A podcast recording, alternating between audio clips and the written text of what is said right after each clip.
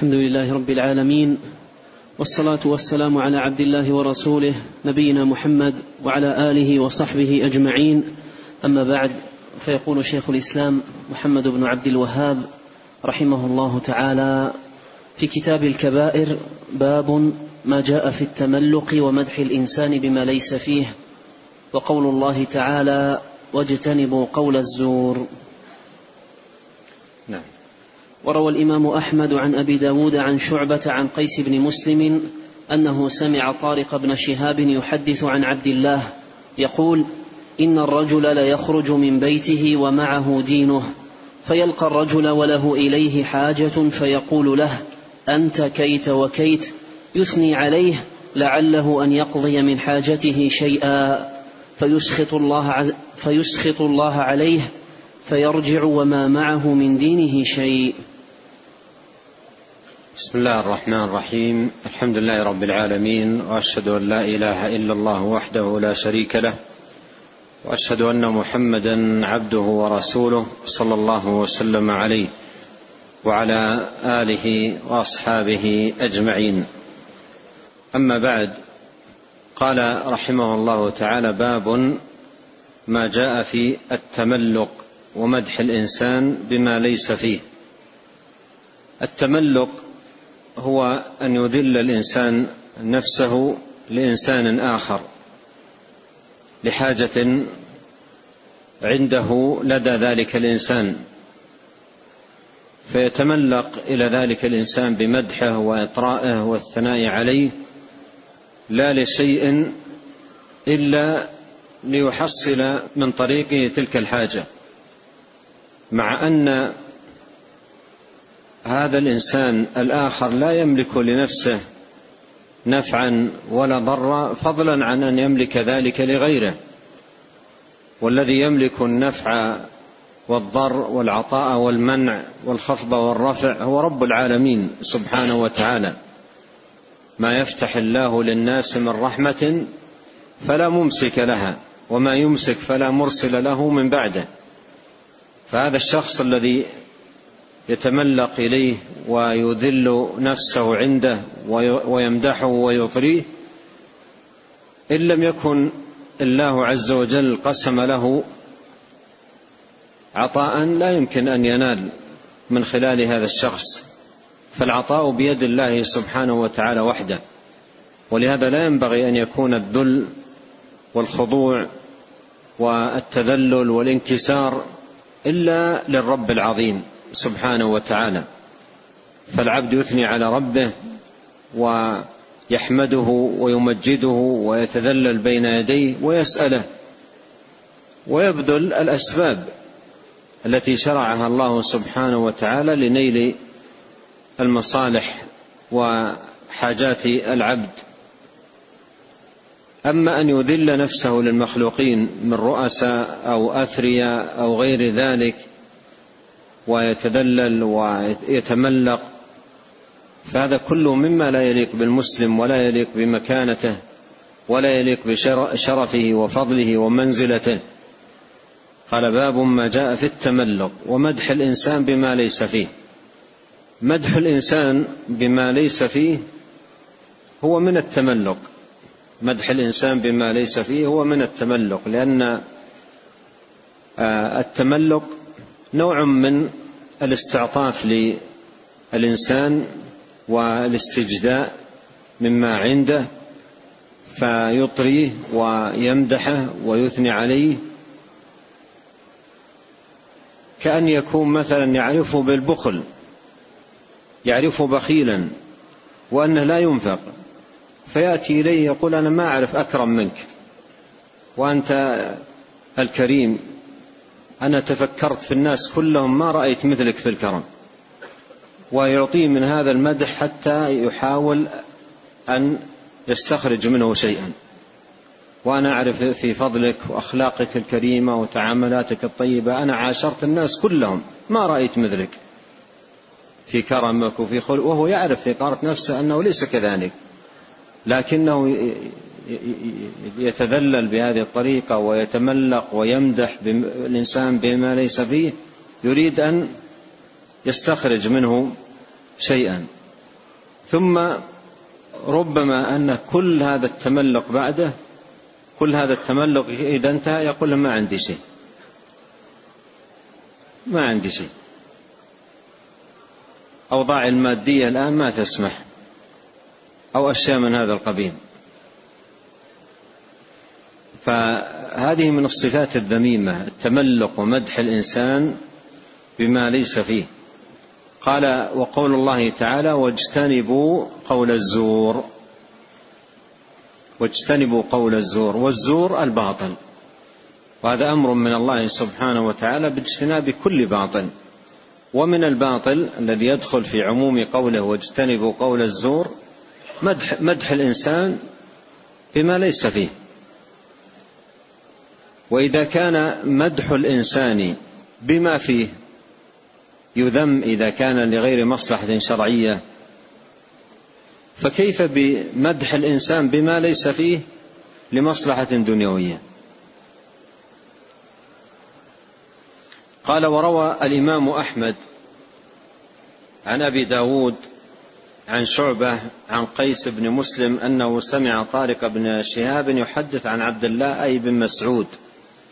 يقول إن الرجل ليخرج من بيته ومعه دينه.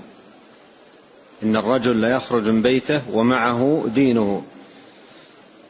فيلقى الرجل وله إليه حاجة. فيلقى الرجل وله إليه حاجة. فيقول له أنت كيت وكيت. ما معنى أنت كيت وكيت؟ أن يمدحه ويثني عليه بما ليس فيه. أنت الكريم وأنت الكذا إلى آخره. أنت كيت وكيت. يثني عليه. لعله أن يقضي من حاجته شيئا. فيسخط الله عليه فيرجع وما معه من دينه شيء. وربما أيضا وما معه أيضا من دنياه شيء. فلا يحصل دنيا ولا يسلم له دين. ربما أن بعد ما يمدح ويثني عليه إلى آخره يقول ما عندي شيء. تمدح ولا ما تمدح؟ ما عندي. فيرجع وليس معه من من دنياه شيء وأيضا سخط الله ويرجع وليس معه من دينه شيء. جاء في بعض الروايات فيلقى الرجل لا يملك له ولا لنفسه ضرا ولا نفعا. فيقسم له بالله. فيلقى الرجل لا يملك له نفعا ولا ضرا فيقسم له بالله. إنك لذيت وذيت أنت فلان أنت كذا أنت كذا يقسم له بالله. فيرجع. ما خلى من حاجته بشيء يعني ما حصل من حاجته بشيء وما وليس معه أيضا من دينه شيء. هذه مصيبة وكما قدمت ينبغي للمسلم أن يكون عزيزا بعزيز النفس بدينه وأن يكون افتقاره لله وحده سبحانه وتعالى. ويبذل الأسباب المشروعة.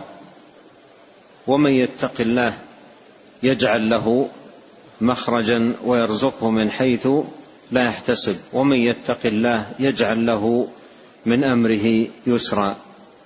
نعم. قال رحمه الله تعالى باب ما جاء في النهي عن كون الإنسان مداحا. وقول الله تعالى ألم تر إلى الذين يزكون أنفسهم بل الله يزكي من يشاء؟ الآية. قال باب ما جاء في النهي عن كون الإنسان مداحا أي مداحا لمن يلقاه من الناس. والغالب أن كثير المدح لمن يلقاهم من الناس لا يسلم من الكذب. الغالب أن كثير المدح لمن يلقى من الناس لا يسلم من الكذب. فإذا كان يكثر من المدح سيمدح في بعض مدحه بما هو وصف للممدوح ثم مع كثرة المدح واستمرائه للإكثار من المدح سيمدح الممدوح بما ليس فيه. فكثرة المدح مذموم. مذموم لما يفضي إليه من الكذب ومدح الإنسان بما ليس فيه. ومذموم من جهة أنه لا يؤمن على الممدوح. لا يؤمن على الممدوح أن يكون كثرة المدح له تفضي به إلى العجب والغرور. ولهذا جاءت الشريعة بالنهي عن ذلك كما سيأتي في الأحاديث التي ساقها المصنف رحمه الله تعالى. والمدح نوع من التزكية. مدح النفس أو مدح الآخرين نوع من التزكية. والله عز وجل يقول ألم تر إلى الذين يزكون أنفسهم ألم تر إلى الذين يزكون أنفسهم؟ بل الله يزكي من يشاء. بل الله يزكي من يشاء. وهذا توبيخ من رب العالمين جل في علاه للذين يزكون أنفسهم من اليهود والنصارى وسياق الآية في هؤلاء وهي تتناول بعمومها كل من يزكي نفسه ويمدح نفسه بما ليس فيه. وكذلك من يزكي الآخرين ويمدح الآخرين بما ليس فيهم. لأن قوله يزكون أنفسهم يشمل تزكية الإنسان لنفسه وأيضا تزكية لغيره. مثل ولا تقتلوا أنفسكم. فهذه الآية فيها الذم لمن كان مداحا يزكي نفسه بمدحها وإطرائها والثناء على نفسه أو يزكي بعض الناس بمدحه وإطرائه والثناء عليه. وفيه وفي وفي هذه الآية أن أن هذا كان من أوصاف اليهود وهذا السياق نزل في ذم هؤلاء وهو بعمومه يتناول كل من نحى نحوهم وسار في مسلكهم. قال بل الله بل الله يزكي من يشاء. بل الله يزكي من يشاء أي يزكي من يشاء بالإيمان والعمل الصالح والأخلاق الفاضلة والآداب الرفيعة. الله عز وجل يزكي من يشاء وهذا فيه أن زكاء القلب وصلاح العمل منة من الله سبحانه وتعالى.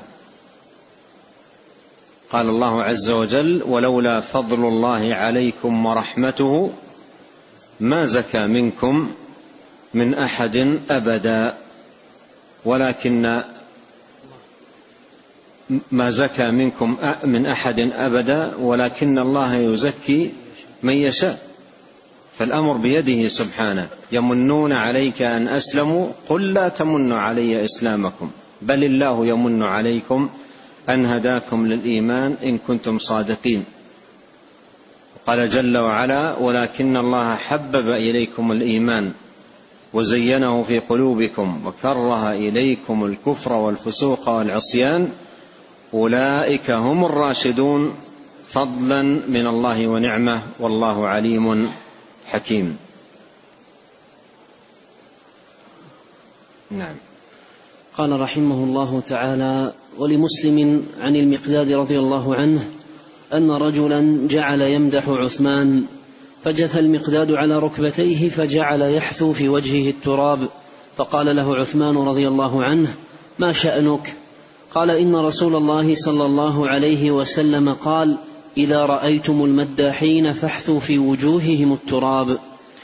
ثم أورد رحمه الله تعالى هذا الحديث وهو في صحيح مسلم أن النبي عليه الصلاة والسلام قال إذا رأيتم المداحين فاحثوا في وجوههم التراب. فاحثوا في وجوههم التراب. وذلك لأن المداحين في الغالب يكثر فيهم الكذب في إطرائهم وثنائهم على من يمدحونه. فيترتب على ذلك إصابة الممدوح بالغرور. والعجب. عندما يسمع هذا وذاك يمدحونه أنت وأنت والله إنك لذيت وذيت مثل ما تقدم يطريه ويمدحه ويثني عليه. هذا يجعله يصيب يصاب بالغرور والعجب بالنفس. وهذه مهلكة للإنسان. ولهذا جاءت الشريعة بالنهي عن ذلك. نعم. قال رحمه الله تعالى وفي المسند عن معاوية رضي الله عنه مرفوعا إياكم والمدح فإنه الذبح. قال وفي المسند عن معاوية مرفوعا أي إلى النبي صلى الله عليه وسلم ورضي الله عن معاوية وعن الصحابة أجمعين قال إياكم والمدح إياكم والمدح إياكم والمدح أي احذروا المدح احذروا التمادح. وأن يمدح بعضكم بعضا وأن يكون هذا ديدا الناس في لقاءاتهم لأن هذا مثل ما تقدم مفضي إلى هلكة الإنسان مفض إلى هلكة الإنسان مفض لهلكة المادح من جهة أنه يبالغ ويكذب وهذا هلاك له ومن جهة الممدوح أنه قد يصاب بالكبر والعجب والغرور ونحو ونحو ذلك. وقوله فإن فإنه الذبح. أي فإنه الذبح للممدوح. وهو ذبح بغير سكين. فإنه فإنه ذبح للممدوح. لأن الممدوح يهلكه المدح. يهلكه المدح عندما يثنى عليه ويطرى يعجب بنفسه ويغتر وهذا هلاك له وذبح له.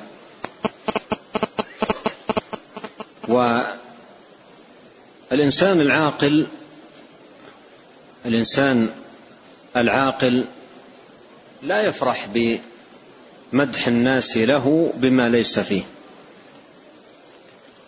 مدح الناس له بما ليس فيه بل كان بعض السلف إذا مدح أخذ أخذت نفسه أو وقع في نفسه حياء من ربه حياء من ربه أن يذكر عند الناس بما يعلم ربه سبحانه وتعالى من أنه ليس فيه. أن يمدح عند الناس بمدحة وربه يعلم أنها ليست فيستحي من ربه سبحانه وتعالى. ولهذا قيل الجاهل الجاهل من ترك يقين ما عنده لظن ما عند الناس. الجاهل ترك يقين ما, ما عنده لظن ما عند الناس. مدح الناس له باليقين ولا بالظن في الغالب؟ أنت وأنت وأنت وأنت. باليقين ولا بالظن؟ بالظن. يرون بعض الظاهر الطيب ويبالغون حتى إن بعضهم يبالغ في أوصاف تتعلق بالقلوب. بأوصاف ولا ولا يجعل حتى نحسبه من أهل الإخلاص ونحسبه من أهل الصدق. لا بعضهم يقول والله إن هذا رجل مخلص وهذا الرجل والله صادق وهذا والله رجل قلبه مليان إيمان وهذا وهذا. فإذا سمع مثل هذه المدائح هذه كلها بالظن. هذه كلها بالظن مدح له بالظن. وفي الغالب ظن خاطئ. وهو يعلم من نفسه يقينا أنها أن هذه أوصافا ليست فيه. ومع ذلك الجاهل يفرح ب الجاهل يفرح بهذا المدح مدح الناس له بما هو متيقن أن هذه الأوصاف ليست فيه ويفرح. على ماذا يفرح؟ بينما الواجب أن يحزن. يقول هكذا يظن في من الخير وأن لست كذلك فيبدأ يجاهد نفسه. على إصلاح حاله وإصلاح نفسه. فالشاهد أن المدح فيه هلاك ل هلاك للإنسان هلاك للمادح وهلاك للممدوح. ولا يستثنى من ذلك إلا إذا كان المدح فيه مصلحة شرعية. المدح فيه مصلحة شرعية ويؤمن على الممدوح المضرة.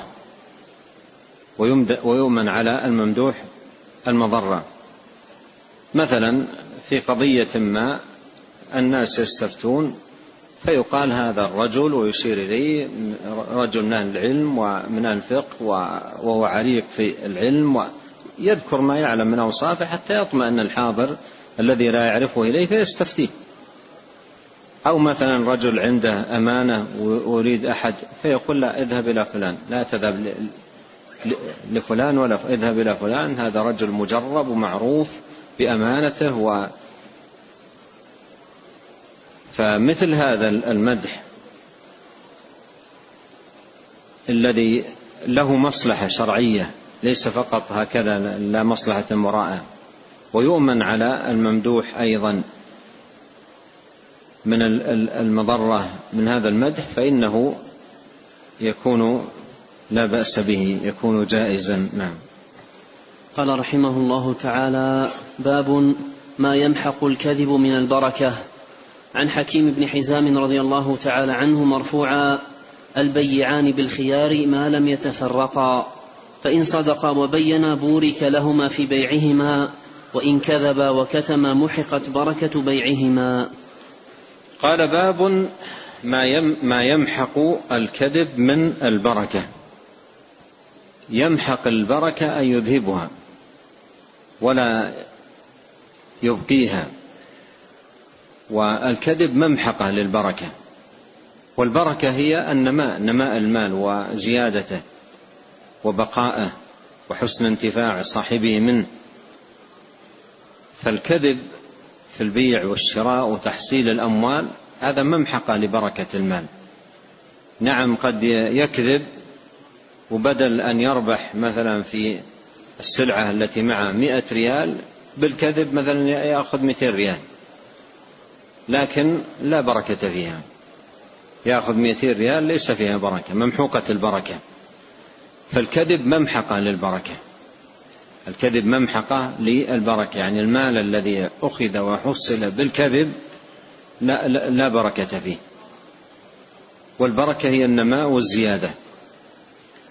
قال عن حكيم بن حزام رضي الله عنه مرفوعا البيعان بالخيار ما لم يتفرقا أي ما لم يتفرقا بأجسادهما من المجلس.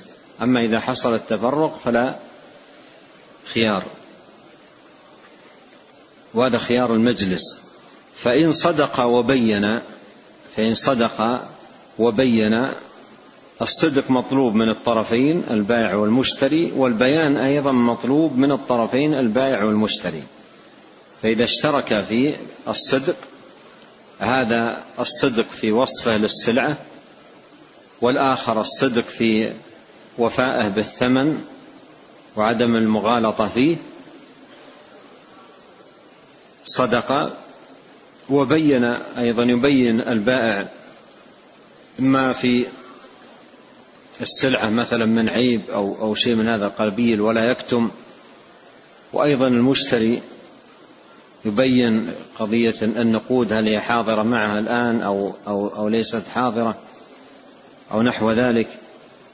فإن صدق وبين بورك لهما في بيعهما. وهذا يفيد أن الصدق إذا انتفى انتفت البركة. لأن البركة وجودها مرتبط بوجود الصدق والبيان. قال فإن صدق وبين بورك لهما في بيعهما وإن كذبا وكتما محقت بركة بيعهما. نعم. قال رحمه الله تعالى باب من تحلم ولم يرى شيئا. قال روى البخاري عن ابن عباس رضي الله عنهما مرفوعا من تحلم بحلم لم يره كلف أن يعقد بين شعيرتين ولن يفعل. قال باب من تحلم ولم يرى شيئا. تحلم أي ادعى أنه رأى رؤيا ورأى حلما. ادعى ذلك وهو لم يرى شيئا. لم يرى شيئا لكنه يدعي عند الناس أنه في منامه البارحة رأى كذا ورأى كذا إلى آخره. والرؤيا سبحان الله يعني هذا الحديث فيه وعيد شديد الآتي اللي عند المصنف. الرؤيا أصبحت مداخل لتمرير كل باطل. الرؤى أصبحت مداخل حتى العقائد الفاسدة. العقائد الفاسدة والبدع والخرافات كثير منها دخلوها على العوام بالرؤى بالرؤى المزعومة. مرة رأيت كتاب من كتب الخرافة ولما رأيته ما ظننت أن مسلما يقبل هذا الكتاب كله خرافة وأذكار محدثة وطلاسم وأشياء مبتدعة وألفاظ أيضا ركيكة. ما ظننت أن المسلم يرى هذا الكتاب يقبله. ولما وصلت إلى آخر الكتاب وإذا بالمؤلف يقول بعد أن فرغت من تأليف هذا الكتاب ترددت في نشره وبقيت وقتا طويلا مترددا في نشره. فجاءني النبي صلى الله عليه وسلم في المنام وقال لماذا هذا التردد؟ الناس بحاجة إلى هذا الكتاب. وحثني على نشره وجاءني أبو بكر وجاءني عمر وجاءني فلان فيقول ما وجدت إلا أنني مضطر إلى نشره العوام مساكين. إذا رأوا هذه الرؤيا المزعومة النبي صلى الله عليه وسلم في المنام جاءه وأبو بكر وعمر وفلان إلى آخر كلهم يقولون له لا بد أن تنشر هذا الكتاب. يصبح مثل المتفق عليه. رواه البخاري ومسلم عند العوام. فالرؤى المزعومة المكذوبة مرر أصحابها كثير من باطل. والشيطان يأتي إلى هؤلاء في المنام حتى يضل بهم الناس عن دين الله وعن سواء السبيل. فمسألة الرؤى هذه باب خطير جدا باب خطير جدا. في ولهذا جاء فيها وعيد شديد وأن الإنسان إذا إذا إذا تحلم يدعي أنه رأى في المنام ورأى في المنام ولم يرى شيئا. فالحديث لم يبقى من النبوات إلا المبشرات الرؤيا. فهذه هذه ليست هينة الرؤيا ليست هينة. أمرها ليس بالهين. أمرها عظيم. فلما يدعيها الإنسان كذبا وأنني رأيت في المنام كذا وكذا إلى آخره إما مثلا بأشياء يريد أن يثني على نفسه ويمدح نفسه بها ويكون له شأن عند الناس أو يغر بعض الناس بشيء أو بعضهم يأتي برؤيا مكذوبة يستجدي بها من أحد الأشخاص.